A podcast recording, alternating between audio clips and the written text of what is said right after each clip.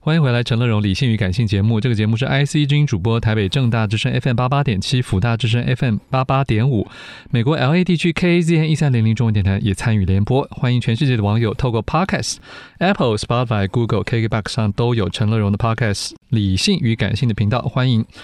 按下追踪，持续关注我们的最新节目，也欢迎在 Apple Podcast 留下五星好评及你宝贵的建议。以上都是气话叫我念的啊， 否则我没有办法限制你要不要按五星还是四星。 好，后半段的一本好书要介绍来自典藏艺术出版的《哆啦 A 梦论》，副标题是“激进的软弱思想”。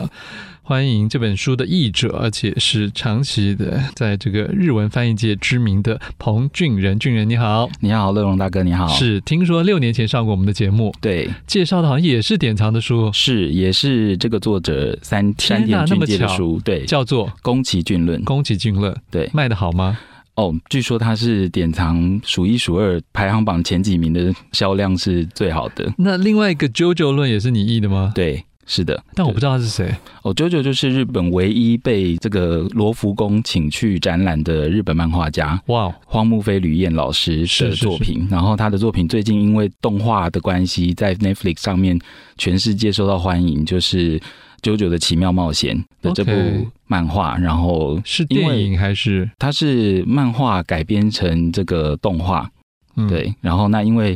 呃这个荒木老师的作品被罗浮宫呃邀请去展览了之后，于是他就打开全世界的知名度了解对嗯，那我们今天介绍这个也是全世界的偶像，对不对？对，哆啦 A 梦，在我这辈的时候，台湾翻译成小叮当啊，嗯，哦，还是有后来被证明。是的，嗯嗯，后来是日本方面，他们希望全球有一个统一的中文名字，所以就用音译的方式，直接用它的发音，就是哆啦 A 梦嗯，的这个音，然后就直接叫它哆啦 A 梦了。那它原名的意思是什么呢？这个原名这个哆啦 A 梦的话，哆啦在日本人听起来会是这个虎斑猫，虎斑哦因猫为。其实它还有一个别名是机器猫嘛。嗯，嗯对对嗯对，所以它的造型是猫，哦，所以这个哆啦哆啦 Neko 在日本人的印象里面，它就是虎斑猫。了这解个名字。那 Amon 就是卫门啊，卫门啊，五右卫门的那个卫门，哦就是防卫的卫，然后门口的门。是那像兵卫，什么新兵卫的那个兵卫，或者是卫门这两个名字，其实在日本古代是类似像禁卫军的那种官阶的 名称。这是来保护大熊的。嗯，所以呢，基本上它是一个有猫咪造型，但是又有防卫感觉的一个角色，所以它了叫解哆啦 A 梦。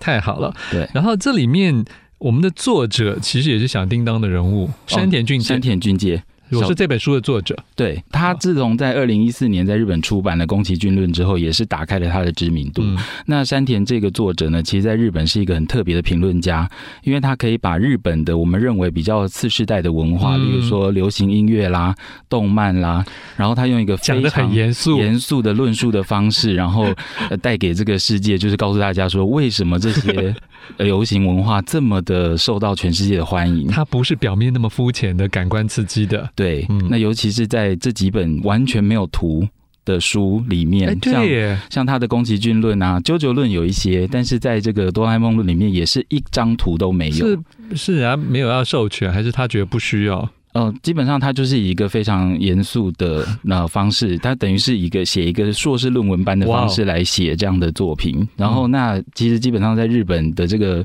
社会里面，赶出这样的书其实是需要很有勇气。真的？吗？我因以为为日本是动漫大国是，但是因为就是因为它是动漫大国，所以疯狂粉丝很多。哦。你说你如果讲的不对的话，对，或是你如果没有真的讲出一个说服人的东西来，其实你是会被攻击的。嗯，所以他二零一四年出《宫崎骏论》的时候，他的这个，因为宫崎骏也是一个很大很大嗯而的且人物，还人还在呢。，对，然后那才是他第三本书而已，他就被 NHK 的出版社邀请去，当年是 NHK 五十周嗯年嗯纪念，他只有出一百本书。那《宫崎骏论》就是他一百本书当中的其中一本，嗯，所以呢，呃，能被一个这么大的出版社这么重视，然后出了《宫崎骏论》，于是他的作品就开始被很多人阅读。进入殿堂就对了。对，嗯，对，那那哆啦 A 梦应该不会出来抗议他了，因为他 因为他是被画出来的。嗯可是藤子 F 老师呢，对不对？嗯嗯他也认同嘛。嗯，这个的话呢，因为藤子老师他已经过世了嘛，嗯然后而且刚好十二月一号是他九十岁的名单，那所以呢，基本上我在翻译这几本书的过程当中，其实感受到山田的笔触是非常以一个非常尊敬了的解心情来撰写他的这本书的内容。嗯哼，而他在写了那么多个有关动画、漫画的这个书籍之后，其实这本书有点像是集齐大成，把他过去好几年的感受跟思考，然后呢，透过这本书，等于是献给他的读者们。哦，真的、啊，对，嗯，相信有些朋友有看，我们说是这个。动漫的喜好啊，嗯嗯跟习惯，可是有些也没有啊。对我们是不是用非常简单的方法来讲一下，到底哆啦 A 梦这一个从以前的剧集到后来的，包括电影等等这些，它的整个主角到底是怎么样？嗯。哆啦 A 梦，它是一九六九年开始连载的一个漫画哦。起初它是在呃一个月刊，那那个月刊呢，它其实是照一年级到六年级每个年级都会出一本的月刊。像我们台湾的读者会觉得，诶，它的短篇好像非常非常的多哦。像我们小时候常常会呃就觉得，诶，怎么它的短篇集漫画都买不完哦？嗯是因为它一年级到六年级，它就要出六个版本。哦因为一年级到六年级的小孩，他的国语、哈日本语学的程度不同，所以有一些六年级生用的字，一年级生看不懂。是所以在那个时候，他们就是一次出版的时候，如果有些内容低年级生没办法看懂，或对高年级生来讲太幼稚的话，嗯，他们就要重新编写台词，甚至分镜或者漫画内容故事全部都要重画。嗯，所以他们常常一个月出版的时候就会出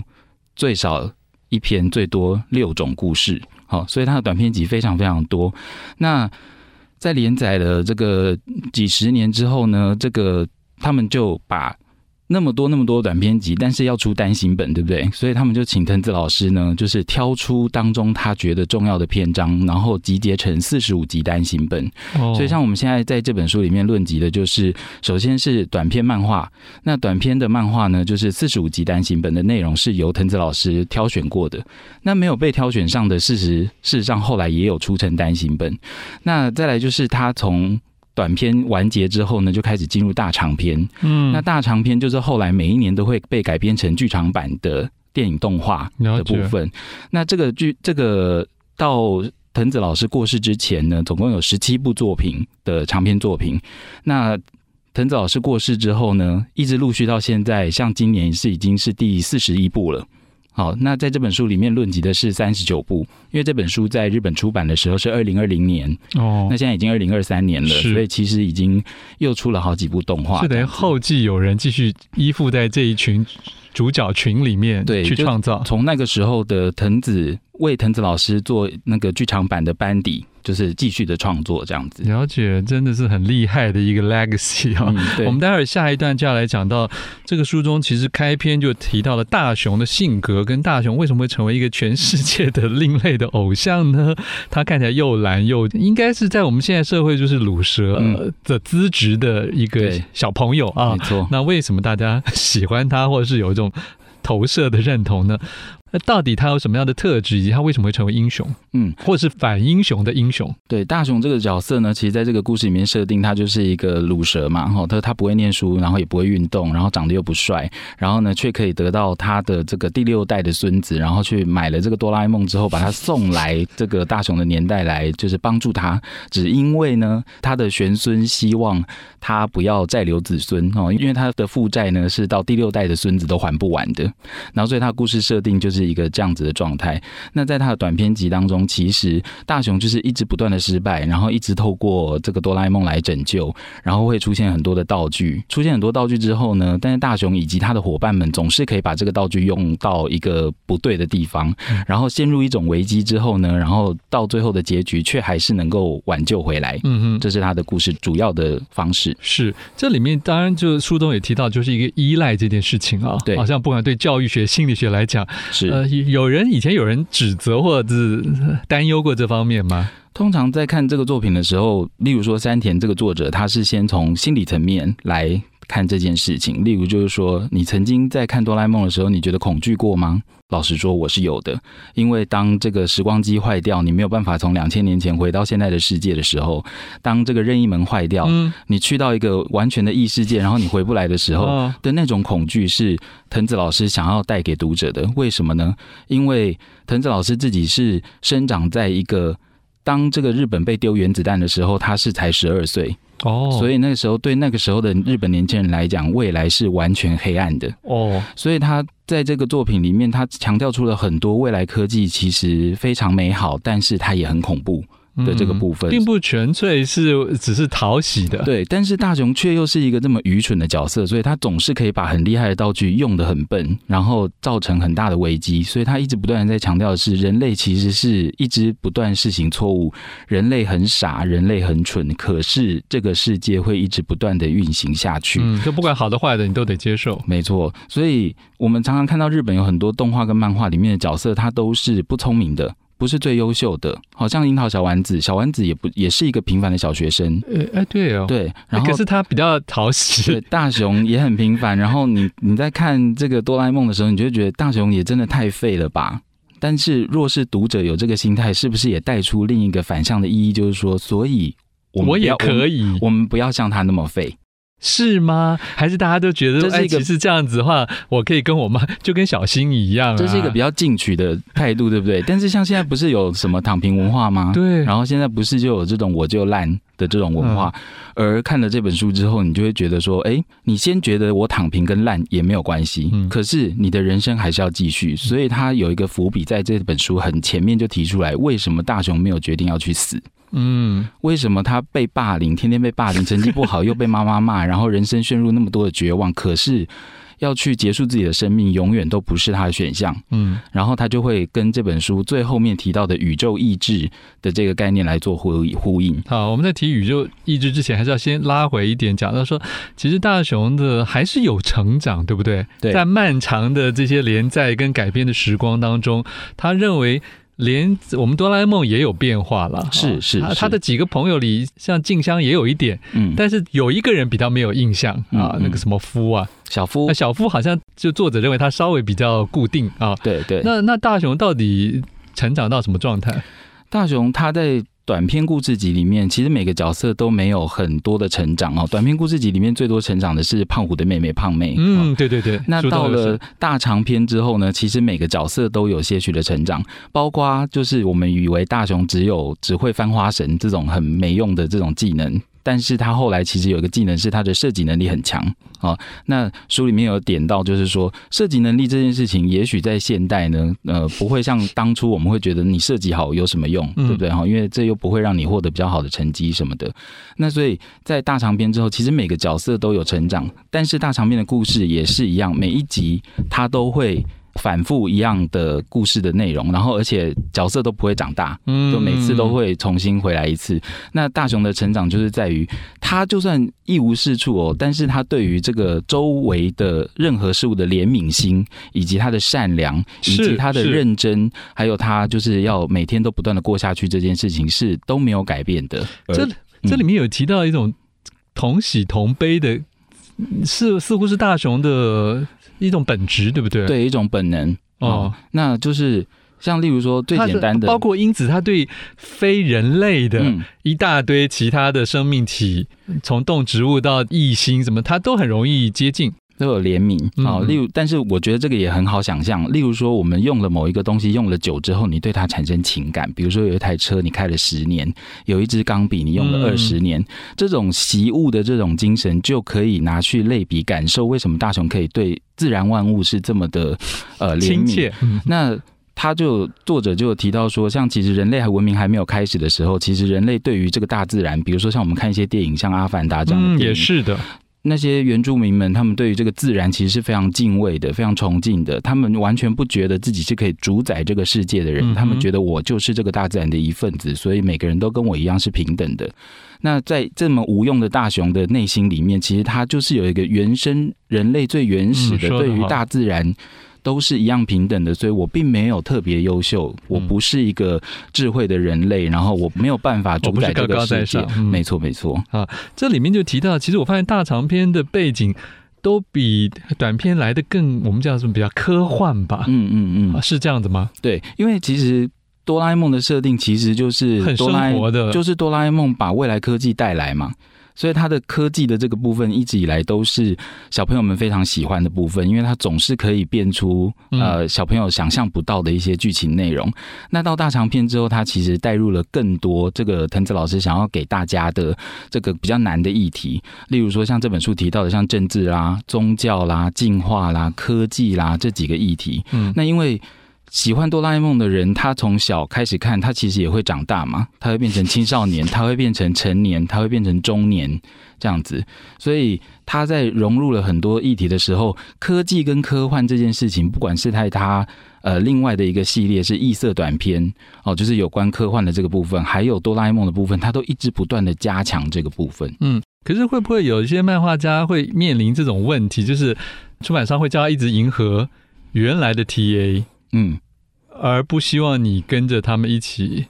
变得更复杂化？通常这个包括我在在日本的情况是怎么样？在日本的情况，当然有一种漫画家，他会是我一直要坚持我原本的路线，不管读者喜不喜欢，我这就迎是合每一我。代的小朋友，对不对对？，那以前早期呢，日本的漫画出版社对于这个漫画家的方向掌控其实是非常严格的，他们通常都是也非常功利导向，就是呢，这个读者给了什么反应，你就应该要做出什么样的反应。哦，那很少有这个呃漫画家能够，除非他真的变成是一个卖破亿的作者，好、否则嗯他很少能够跟这个出版社的编辑抗衡。那当然，在我们之前讲到一些漫画家，例如说像荒木飞吕彦啊，或者藤子不二雄这样的角色，他其实就是有足够的能力，就是说去拍板，嗯，我就是要这样做，然后读者应该要跟我一起成长，了解有。这种感觉。所以这里面他也提到说，整个这个藤子老师有四个时期啊，嗯，从一九八零年代前半是叫人类该如何生存，一对九八零后半是人类该是什么样的存在，一对，九九零年代前半是人类该如何能不自取灭亡的生活，跟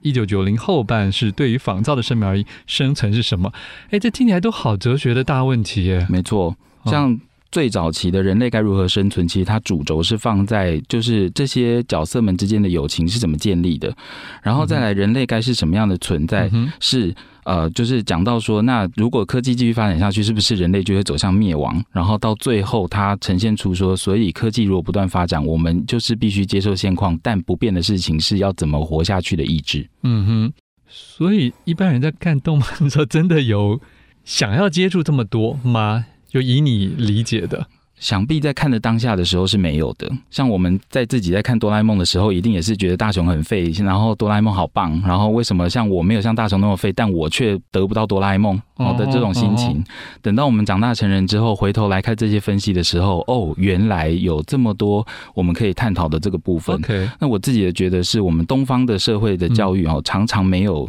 这种文学赏析的部分，尤其是像我自己成长过程当中。嗯，所以嗯当这个作品到欧美去的时候，其实他们就会觉得哇，这是神作啊！哇，我懂了，，对，嗯，哦好没，错，太好了！更多精彩内容，请大家自己来看典藏出版的《哆啦 A 梦论》，山田俊介所写的。谢谢我们的译者彭俊仁。谢谢谢谢乐荣大哥。想看更多我的文章，欢迎上陈乐荣自选集。富广建筑团队邀您一起复学好礼，广纳好邻。谢谢您收听今天的理性与感性节目。